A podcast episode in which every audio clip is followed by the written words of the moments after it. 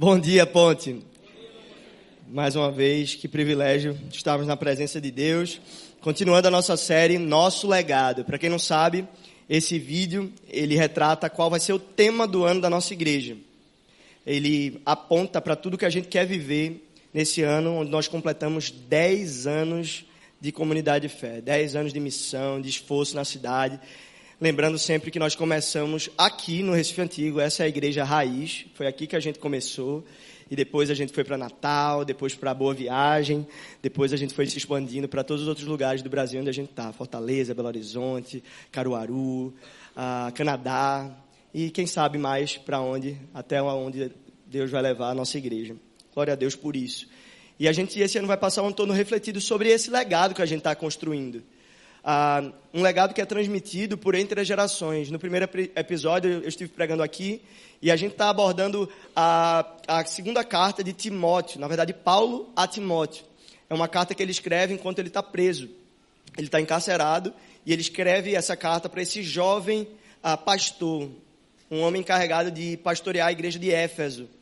Ele, então, agora está cuidando dessa igreja super complicada. Paulo escreveu carta para Éfeso, João escreveu carta para Éfeso, agora ele está escrevendo para Timóteo para cuidar da igreja de Éfeso. É uma igreja meio complicadinha, uma igreja que recebia muitas influências externas, mas que precisava estar firme na compreensão do legado que deve ser transmitido por entre as gerações. No primeiro episódio, a gente ficou sabendo da história de Timóteo, de que não, não veio do nada essa, essa fé que ele possuía na verdade, ele foi ensinado por sua avó, Lloyd, e por sua mãe, Eunice, que apresentaram essa mensagem e que o apóstolo Paulo agora incendiou, colocou fogo nessa mensagem dentro do coração de Timóteo. Mas ele diz para ele, ainda no capítulo 1, mantenha acesa a chama do dom que Deus te entregou. Não deixe que essa chama se apague, pelo contrário, porque Deus não nos deu espírito de covardia, mas de poder, de amor e de domínio próprio. Respeite isso, Timóteo. Viva intensamente isso, com temor no seu coração. Sabe por quê? Porque é santa a vocação. Deus te chamou para uma vocação diferente, única, sublime. Na semana passada, no capítulo 2, nós fomos apresentados a um outro encorajamento de Paulo a Timóteo, quando ele diz: fortifique-se na graça, como um atleta, como um bom soldado, ou como um semeador, um lavrador que planta, mas tem a convicção de que Deus é quem vai dar a colheita. Mas não apenas isso, ele diz: procure apresentar-se a Deus como um obreiro aprovado, que não tem do que se envergonhar e que maneja corretamente a palavra da verdade.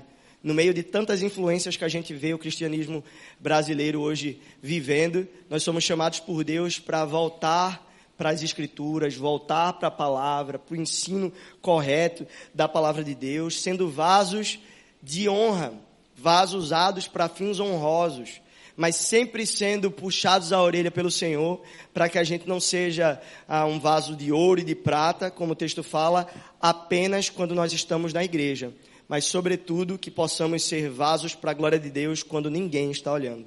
Esse é o, a verdadeira vocação do obreiro aprovado. Não ser repreensível apenas quando os outros estão lhe observando, mas, sobretudo, quando apenas Deus consegue enxergar aquilo que ele está fazendo.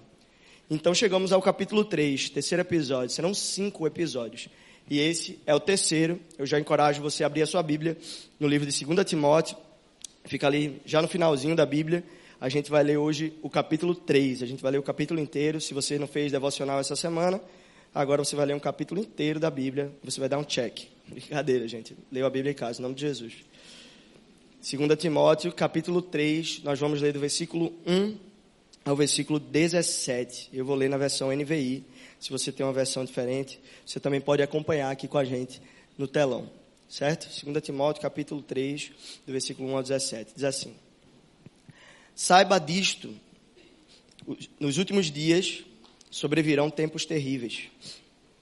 Os homens serão egoístas, avarentos, presunçosos, arrogantes, blasfemos, desobedientes aos pais, ingratos, ímpios, sem amor pela família, irreconciliáveis, caluniadores, sem domínio próprio, cruéis, inimigos do bem, traidores, precipitados, soberbos, mais amantes dos prazeres do que amigos de Deus, tendo aparência de piedade, mas negando o seu poder. Afaste-se desses também. Aqui a gente já podia acabar, né? Já tinha conteúdo suficiente. Versículo 6. São esses os que se introduzem pelas casas e conquistam mulheres instáveis, sobrecarregadas de pecados, as quais se deixam levar por toda espécie de desejos. Elas estão sempre aprendendo e jamais conseguem chegar ao conhecimento da verdade. Como Janes e Jambres se opuseram a Moisés, esses também resistem à verdade. A mente deles é depravada, são reprovados na fé. Não irão longe, porém, como no caso daqueles, a sua insensatez se tornará evidente a todos. Mas você tem seguido de perto o meu ensino, a minha conduta, o meu propósito, a minha fé, a minha paciência, o meu amor, a minha perseverança, a perseguição e sofrimentos que enfrentei, coisas que me aconteceram em Antioquia, Icônio e Listra. Quanta perseguição eu suportei, mas de todas essas coisas o Senhor me livrou. De fato, todos os que desejam viver piedosamente em Cristo Jesus serão perseguidos. Contudo, os perversos impostores irão de mal a pior, enganando e sendo enganados. Quanto a você, porém, permaneça nas coisas que aprendeu e das quais tem convicção, pois você sabe de quem o aprendeu. Porque desde criança você conhece as sagradas letras, que são capazes de torná-lo sábio para a salvação mediante a fé em Cristo Jesus. Toda escritura é inspirada por Deus e útil para o ensino, para a repreensão, para a correção, para a instrução na justiça, para que o homem de Deus seja apto e plenamente preparado para toda boa obra. Vamos orar. Senhor, essa é a tua palavra, viva, eficaz, cortante como uma espada de dois gumes. E ela fala a respeito de si mesma. Nós acabamos de ler, a escritura é inspirada. Ela é útil para a repreensão, para o ensino.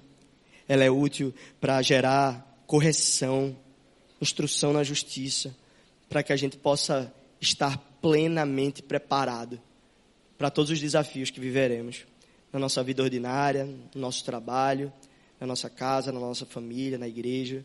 Senhor, nós te pedimos que essa palavra, Pai, ela possa inspirar os nossos corações, mexer com as estruturas do nosso ser e que a gente saia daqui querendo viver isso, desejando viver, Deus, os teus planos e propósitos. Oramos assim, Senhor, em nome de Jesus. Amém. É um texto difícil, né? A gente vai lendo e a gente já vai sendo confrontado de um jeito que talvez nem seria tão necessário que eu expusesse o texto nessa manhã. A própria palavra já se encarrega de ferir o nosso coração e de fazer-nos questionar a respeito de algumas coisas que nós temos vivido na nossa vida pessoal. E aqui eu peço que você deixe sua Bíblia aberta e que você também possa ir acompanhando com a gente no telão, porque a ideia é ir versículo por versículo. Ele começa dizendo no versículo 1, saiba disso nos últimos dias sobrevirão tempos terríveis. Como diria a Baby do Brasil, o apocalipse está chegando. O apocalipse está chegando. Os últimos dias estão vindo. Eles estão vindo, de fato. Talvez com uma certa insensatez, ela falou aquilo naquele contexto, mas isso não nega a realidade de que, de fato, o apocalipse está vindo. Não sabemos o dia e nem a hora, se vai ser daqui a 5, 10 anos, ou se será daqui a um milhão de anos. Mas é certo que Jesus prometeu que isso aconteceria, que ele voltaria. E ele se revelou a João a respeito das últimas coisas. E nós cremos nisso. Nós cremos na esperança do Evangelho. Nós sabemos que o fim dos tempos, para as pessoas que não conhecem Jesus, vai ser terrível. Mas para as pessoas que foram alcançadas por essa graça, que encontraram com Cristo Jesus e tiveram suas vidas transformadas, eles vão experimentar de uma alegria indizível, uma alegria incomparável, que nos será dada no fim, mas que nós já começamos a desfrutar desde então. Nós já podemos experimentar dessa graça, desse amor, dessa comunhão, desse relacionamento íntimo com o Senhor. Porque vida eterna, como o próprio Jesus falou, é que conheçam a Deus Vida eterna não é algo que eu começo a experimentar na eternidade, no céu, mas vida eterna é algo que eu já começo a experimentar aqui, na medida que eu me relaciono com esse Deus e vivo o Evangelho na prática. É a promessa de João capítulo 4. Aquele que beber dessa água será como uma fonte jorrando para a vida eterna. E João, no capítulo 12, descreve as palavras de Jesus dizendo que essa fonte, essa água é o Espírito. E nós somos habitação do Espírito. Logo, nós podemos viver todo esse pacote de vida que Deus preparou para nós hoje. E não apenas nos céus. Nos céus vamos viver a plenitude disso. Mas já podemos começar a experimentar isso agora. Contudo, os dias são terríveis. Sobrevirão, sobre nós dias terríveis. E nós já estamos experimentando alguns desses dias complicados, desafiadores, em tantas questões. Nós vemos a moral sendo diluída, o amor cada vez mais líquido, as relações cada vez mais esvaziadas. Os tempos são maus em muitos aspectos, inclusive na igreja. São tempos sombrios. A gente não pode negar isso. Realmente, de fato, são. A igreja evangélica brasileira se tornou uma igreja idólatra. A gente olha para o passado, na reforma protestante, e vê a venda de indulgências, por exemplo, e questiona a venda de indulgências pela igreja católica, ofertando salvação ou um tipo de ação de Deus. Mas é exatamente isso que é feito pela igreja evangélica brasileira hoje, o que a gente assiste nas televisões. É venda de indulgência de um jeito diferente. São tempos terríveis os tempos que a gente vive. O homem é caído, depravado, e Calvino vai dizer que o coração do homem é uma fábrica de ídolos. Nós fabricamos idolatria o tempo todo, inclusive usando coisas boas. Família é algo bom, mas pode ser usado como ídolo. Pode ocupar o lugar de Deus na nossa vida, nos dizendo como aplicar ao nosso tempo, energia, recurso, como nós devemos organizar a nossa vida em relação às nossas prioridades.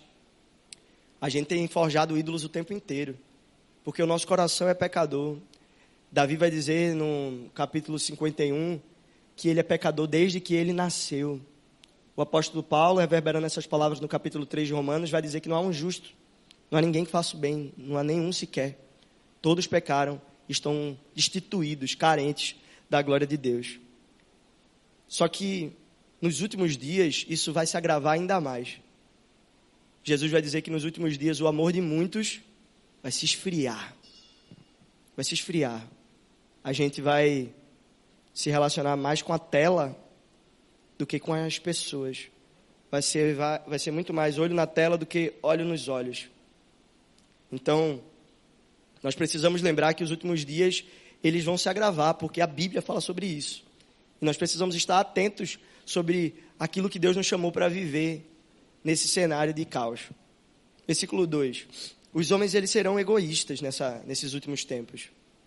Eles serão avarentos, presunçosos, arrogantes, blasfemos, desobedientes aos pais, ingratos, ímpios, sem amor pela família, irreconciliáveis, caluniadores, sem domínio próprio, cruéis, inimigos do bem, traidores, precipitados, soberbos, mais amantes dos prazeres do que amigo de, amigos de Deus, tendo aparência de piedade, mas negando o seu poder. Até o versículo 5. Esse é o cenário apresentado para a gente. Mas isso são as pessoas que não são aqui da ponte, né? Aqui na ponte certamente não tem ninguém que age desse jeito. São só pessoas santas e que buscam o Senhor em tudo. Na verdade, não. Nós somos pecadores. E talvez alguns de nós tenhamos olhado para esse texto e identificado algumas incompatibilidades com a nossa própria vida, ou se reconhecido nesse texto, vendo que talvez alguns desses hábitos, desses comportamentos, eles reflitam o que a gente tem vivido.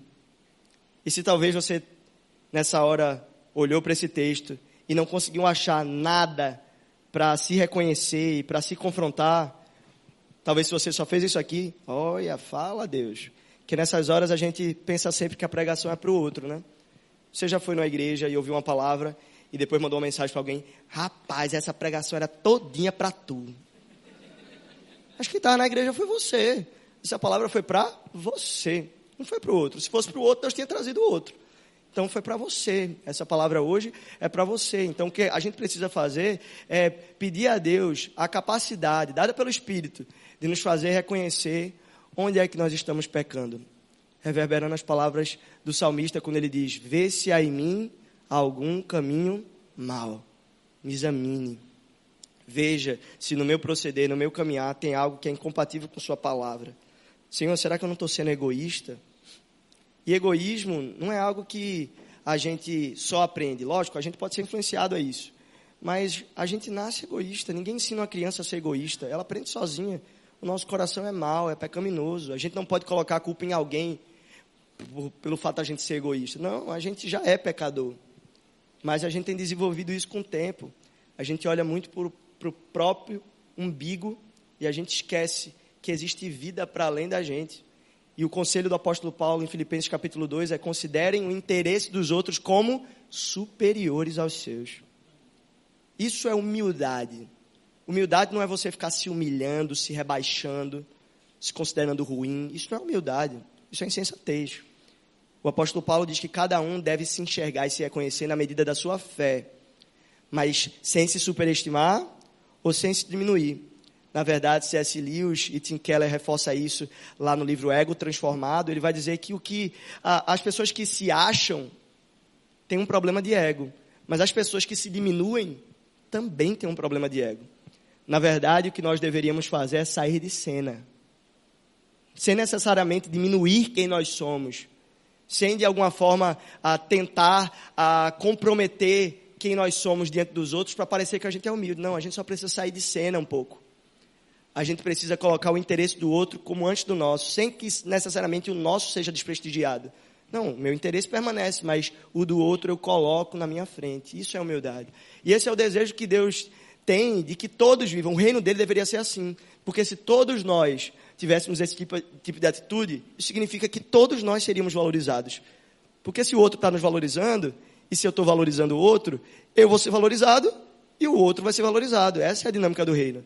Mas se alguém é egoísta e só pensa em si mesmo, toda uma lógica, todo um funcionamento entra em colapso.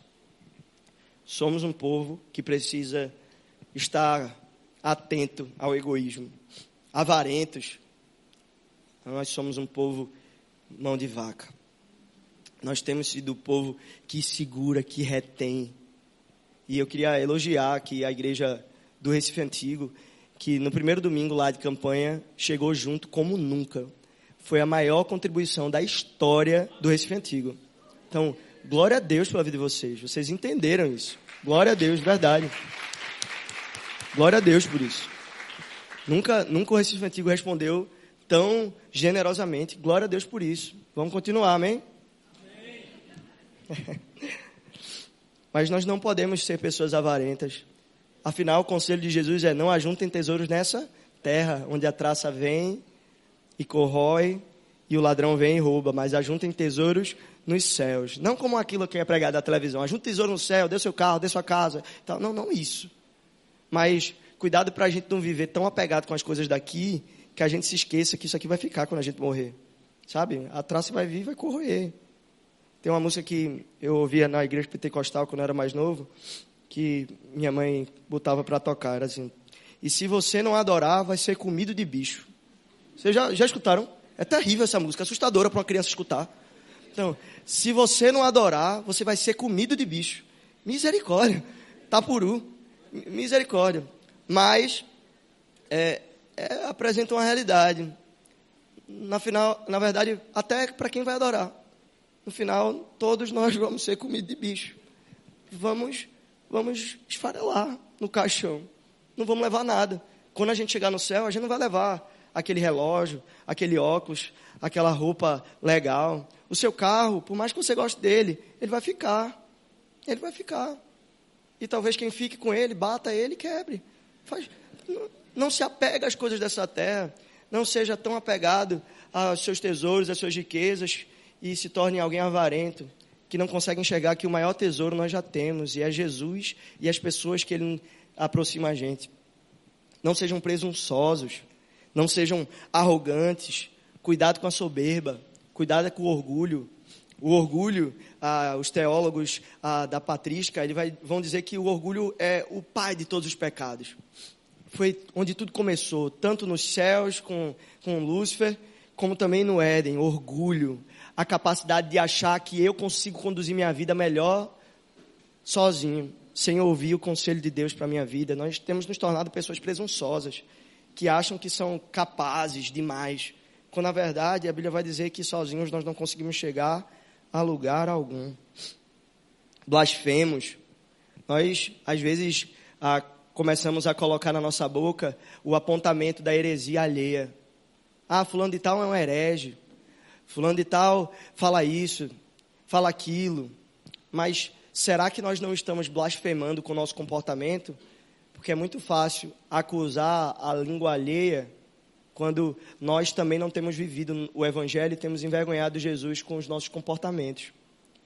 É muito fácil olhar e dizer: ah, está errado esse discurso, essa proposição teológica, isso aí está errado, esse cara é um herege, esse, essa mulher está é, falando coisas equivocadas. Sim, nós devemos confrontar falsos ensinos, a palavra de Deus diz isso, mas tomando sempre cuidado para que nós, ao fazermos isso, não tenhamos, não estejamos sendo hipócritas, quando o nosso comportamento está completamente desassociado, porque isso também é blasfêmia. Desobedientes aos pais, aqui para adolescentes presentes, jovens, a, a obediência aos pais é um mandamento de Deus. Precisamos ser homens e mulheres, meninos e meninas, obedientes aos nossos pais, porque Deus nos instrui dessa forma, para que os nossos dias sejam bons, para que, que os nossos dias sejam prósperos. Abram, não é porque tu não conhece a peça. Se tu soubesse quem é meu pai, se soubesse quem é, como é minha mãe, Deus não colocou essa condicional. Ele não colocou essa opção de, de reflexão. Ah, se ele não for uma boa pessoa, não obedeça. Não. Na verdade, você é chamado a obedecer, seja qual for o comportamento dele. Lógico, se estiver desassociado da palavra de Deus, você é livre para desobedecer. Mas se ah, não envolver nada que faça você pecar, você deve obedecer seus pais. Você deve honrá-los. Da mesma forma que a Bíblia também nos encoraja a nós, pais, apesar de que eu não sou pai, a não provocar ira nos nossos filhos. Então, tanto a responsabilidade dos filhos, como uma responsabilidade para os pais. Nós somos ingratos. Parece que sempre falta algo para a gente. Parece que sempre a gente vive pelo momento seguinte. Ah, quando a aprovação chegar, quando o reconhecimento, a promoção profissional, quando a minha namorada aparecer, quando eu casar, quando isso acontecer, aí eu vou ser feliz. Nós temos sido um povo ingrato que vive pelo que falta e não pelo que a gente já tem. A gente precisa combater todo tipo de ingratidão dentro do nosso coração. Ímpios, vivendo em pecado, sem amor pela família, valorizando mais a, as coisas de fora de casa do que as coisas de dentro do seu próprio lar. Se você não consegue amar os de dentro da sua casa, como você vai amar os de fora? Comece amando os de sua casa. Ah, Bruno, mais uma vez, eh, tu não conhece a peça, mas tu é chamado para amar. O amor vive dentro de você. A reação natural deveria ser perdoar, ser misericordioso, amar, ser compassivo. Esse é o chamado de Deus para as nossas vidas. Irreconciliáveis. Talvez você seja uma pessoa que guarda rancor. Alguém fez algo contra você, te traiu, te frustrou, e você está por anos guardando no seu coração a capacidade de perdoar. Não, você foi perdoado por Jesus. E o próprio Jesus aumenta essa régua quando ele diz assim: se vocês não perdoarem, eu não vou perdoar vocês. A única coisa que pode reter o perdão de Deus sobre você, o próprio Jesus diz, é você não liberar perdão sobre alguém. Porque você foi perdoado. Ele te perdoou, mesmo no meio das tuas inúmeras falhas e pecados. Então, nossa reação e atitude diante disto deveria ser perdoar também reconciliar, sermos agentes de reconciliação, como diz o apóstolo Paulo em 2 Coríntios capítulo 4, capítulo 5, perdão. Caluniadores, sem domínio próprio, quando a Bíblia diz em Gálatas capítulo 5 que o fruto do espírito é domínio próprio. Homens e mulheres capazes de controlar os seus próprios impulsos. A gente às vezes fala assim: "Foi mais forte do que eu". A carne é fraca, né? Mas a Bíblia também diz que o espírito está pronto o Espírito está pronto, ou seja, nós temos acesso a Deus.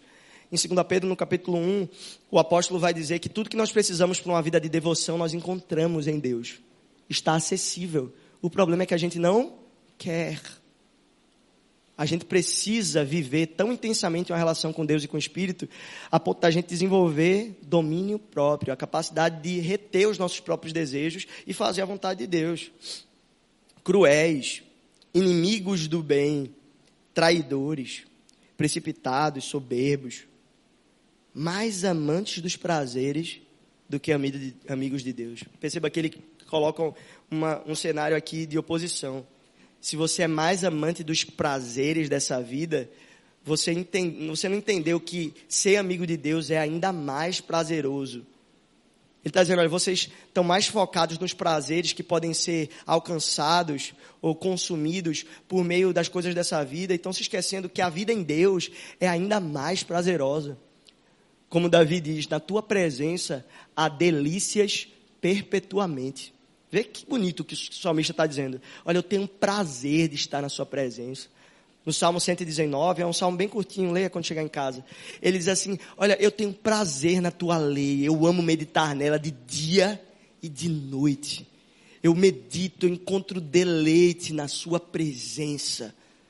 Se o salmista encontra isso, de dois um, ou ele está mentindo, ou ele realmente vivia para buscar encontrar isso.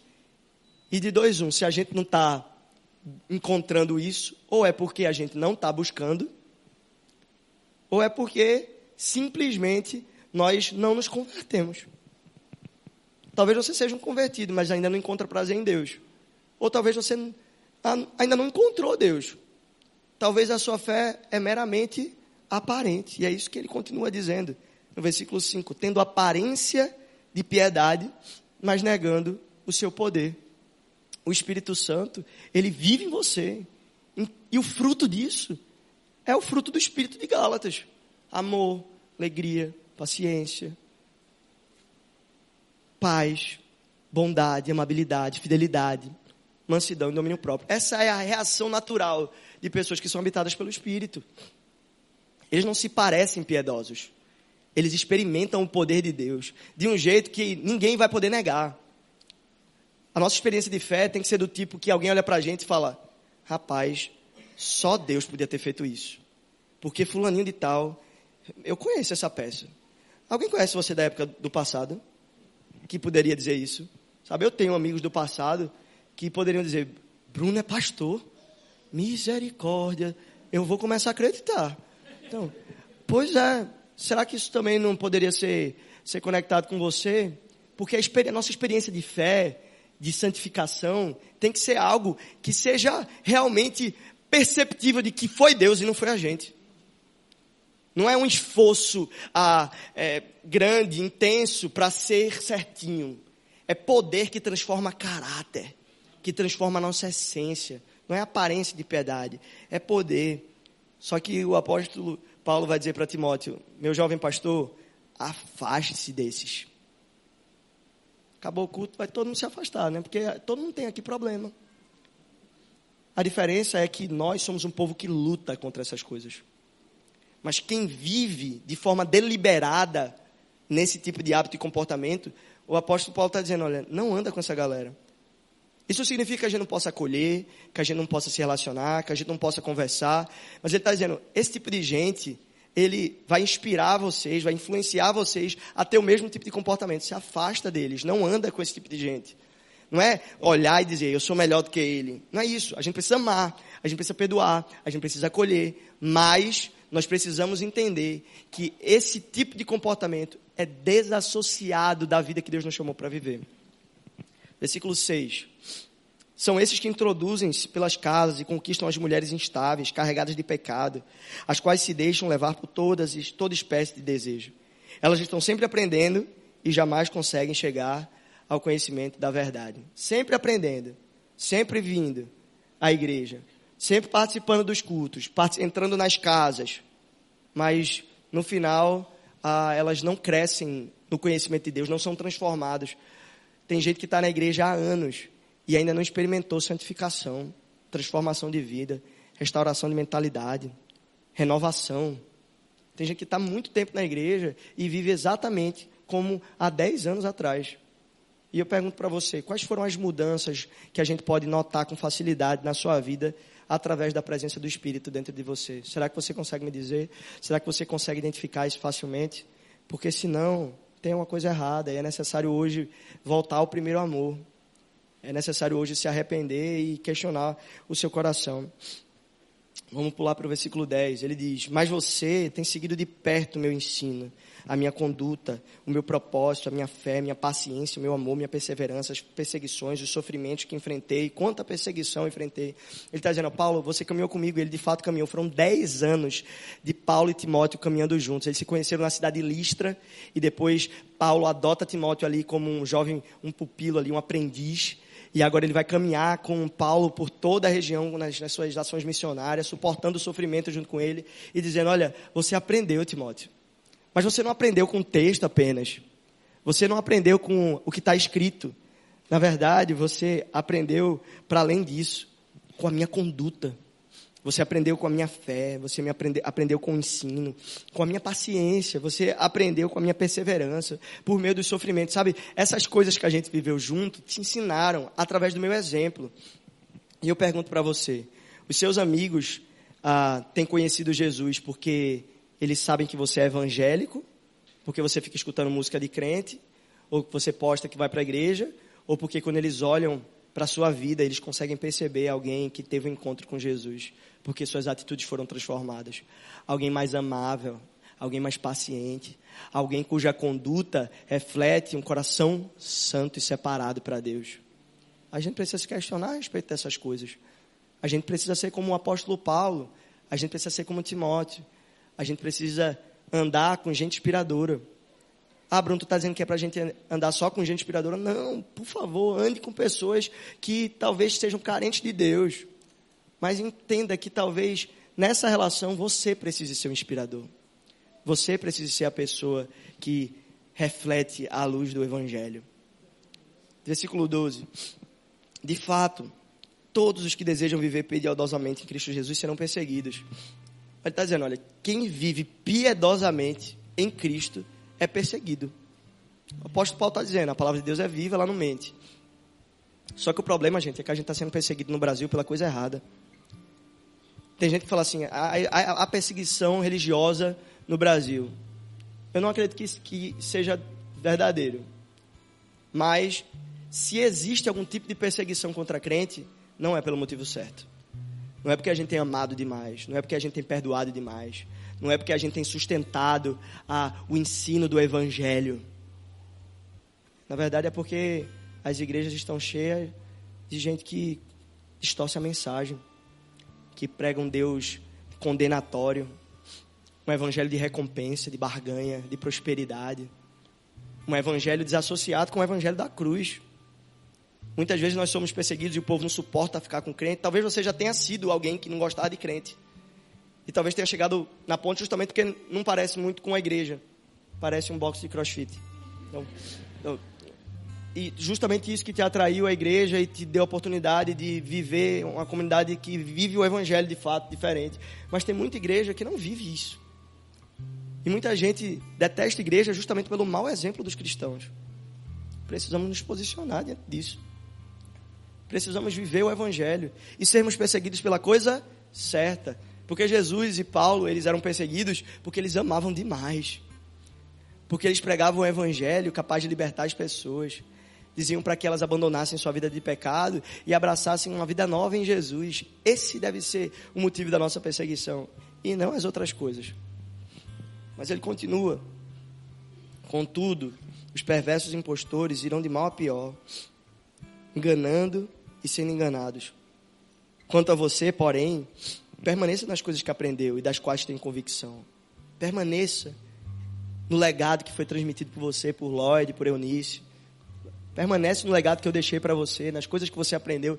Permanece. Não sai disso. Tu, porém, permaneça nas coisas que te foram ensinadas, porque você sabe de quem o aprendeu. Não foi simplesmente de Paulo, não foi de Eunice, nem foi de Lloyd. Na verdade, foi do próprio Cristo, o próprio Espírito comunicou as verdades eternas para o seu coração, Timóteo. Porque desde criança você conhece as sagradas letras. a palavra de Deus te foi apresentada, Timóteo.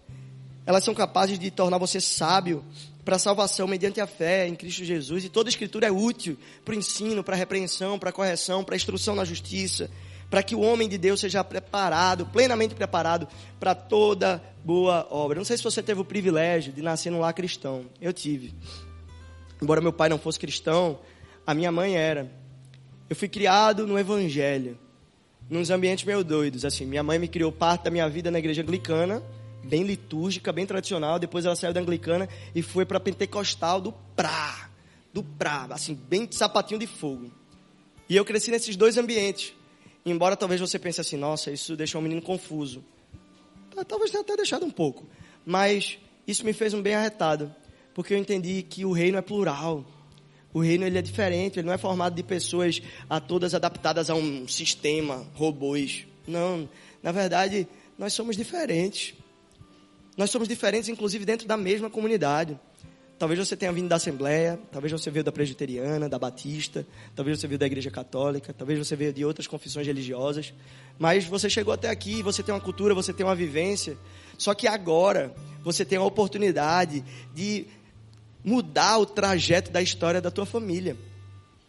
Você pode fazer como Eunice, como Lloyd, ensinar seus filhos desde criança sobre as sagradas letras, sobre a fé viva que transformou a nossa história.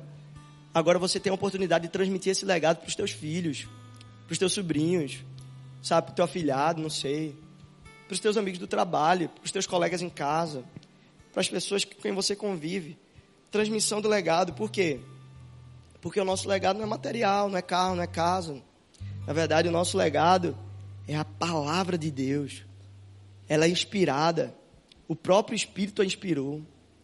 O próprio Espírito inspirou esses mais de 40 homens em milhares de anos a escrever um texto que faz sentido, mas não só faz sentido numa perspectiva racional, ele é útil.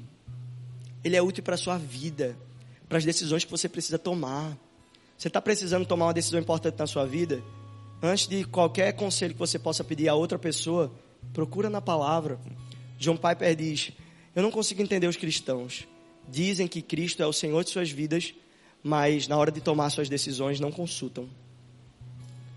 Nós deveríamos procurar, antes de qualquer coisa, Jesus. Pôr os nossos joelhos no chão e sermos repreendidos por Ele, corrigidos por Ele, instruídos na justiça por Ele. Quer saber que decisão tomar na sua vida? Leia a palavra. Coloque a palavra no lugar de primazia na sua vida, como uma prioridade. Não passe um dia sequer sem ler a palavra. E por favor, não se contente com o versículo do dia da You Version. Por favor. Leia a palavra. Leia a palavra, gaste um tempo. Leia, não precisa você não precisa ler 30 capítulos, 3 capítulos. Às vezes você não precisa ler nenhum, mas leia três versículos e dedique um tempo a eles. Faça algumas perguntas ao texto. O que é que esse texto está querendo falar para a galera dessa época? O que é que esse texto quer falar para as pessoas do nosso tempo? E agora, o que é que esse texto quer falar para mim?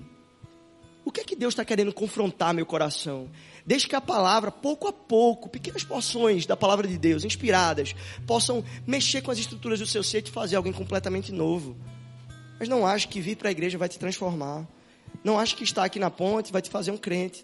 Não. Você precisa caminhar com Jesus. Você precisa viver na companhia de Cristo, a nossa maior inspiração. Para que, convictos disso, convictos dessa realidade, nós possamos ser também inspiradores para que a gente viva o que o apóstolo Paulo disse. Sejam meus imitadores, assim como eu sou de Cristo. Timóteo, olha para minha paciência, olha para minha conduta, olha porque eu vivi. Faz igual. Você aprendeu. Eu imito Jesus. Me imita. Será que a gente tem, teria autoridade de dizer isso para alguém? Dizer, vive como eu vivo, porque eu imito Jesus. Se a gente não consegue dizer isso ainda, é porque tem algumas coisas que a gente precisa corrigir.